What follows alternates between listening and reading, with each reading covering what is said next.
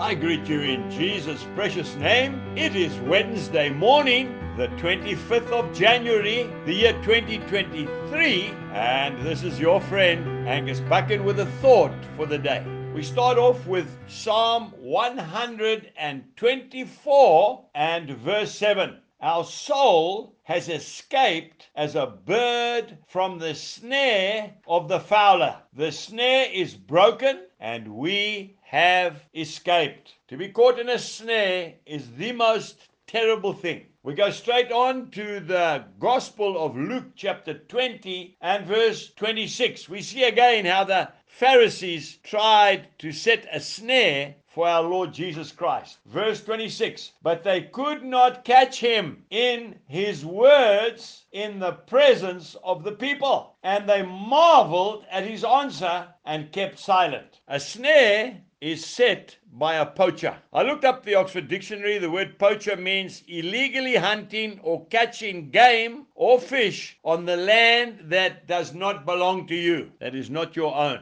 Now, who is the one who sets a snare? It's the devil himself. And how does he operate? He operates at night. He doesn't do it during the day. He does it when no one is looking. So we can't see where the snare is. He is an extremely dishonest thief. John 10:10 10, 10, The thief comes but to steal, to kill and to destroy. He is the absolute poacher of all. He sets a snare for you and me, and sometimes he will even parade as an angel of light. He is an excellent liar. He will say to you, Have an affair with that woman. No one will know. He's the one who says, Steal that money, and no one will see. He's the very one who says, Cheat at that exam paper, and no one will ever know. He's the one who says, Don't pay your income tax because you don't believe in the government. He's the one who tells you to tell a little white lie. Once he does that, then he's caught you in his snare, and you are now his. You belong to him. And every time you try to get out of that snare by yourself, the snare just gets tighter and tighter. Only Jesus Christ can set you free. John chapter 8, verse 36 If the Son makes you free, you shall be free indeed. Folks, don't fall for the lies of the devil. I was jogging down a, a farm road some years ago, and I heard the most pathetic heart rending crying. It was a little gazelle. It was caught in a snare by its back leg. A small little duiker in the forest, and he was crying and bleating, probably for his mother. It was overwhelming to listen to, I must be honest with you. I bent down and I had to be very careful. His hooves are so sharp. I held him gently and I took that horrible, ugly snare off his back leg. And as I let go, he bolted off and he raced into the forest. I never saw him again.